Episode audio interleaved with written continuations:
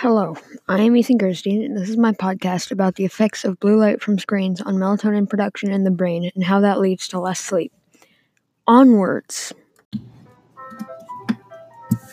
I have done, and I cannot stress this enough, extensive research into how blue light from screens affects melatonin production in the brain. And let me tell you, there's not a lot of facts about it. But what I could find showed me blue light from screens is actually minuscule in comparison to the rays from the sun. However, the proximity to your eyes, because when you hold your phone, you hold it, let's say, 2-3 inches away from your face, 2 or 3 centimeters for people who use imperial, but the tight grouping of the rays also makes it much more detrimental to your health and melatonin production in your brain. Now, the blue light doesn't directly affect the amount of melatonin production, but it does affect the circadian rhythms, which is your body's internal clock that tells it when it's day and when it's nighttime, which is when it tells your brain to start secreting melatonin, in order to put you to sleep. But when you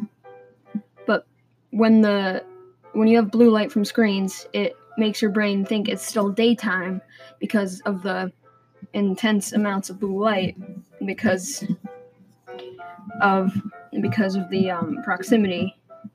It makes it think, oh, it's still daytime. I'm not gonna secrete enough melatonin.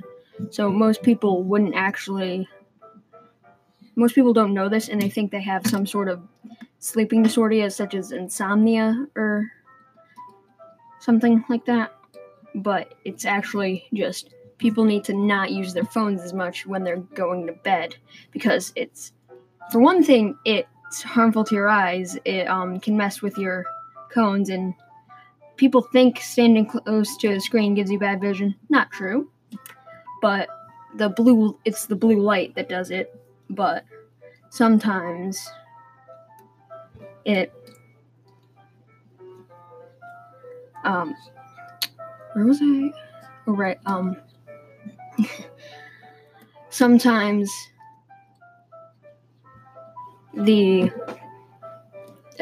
blue light is a lot more concentrated. It's kind of like a laser beam, if you will, of light, which makes it so that you can't actually, your brain won't secrete enough melatonin, so you won't be able to fall asleep, and it can seriously mess your schedule up and your memory and whatnot. And moral of the story: don't use screens before bed, and if you do, take melatonin supplements. And that concludes the Blue Eyes Light Dragon podcast about the effects of blue light from screens on melatonin production in your brain and how that leads to less sleep. I hope this was informational. The song you heard in the background was Plucky Daisy by Kevin MacLeod.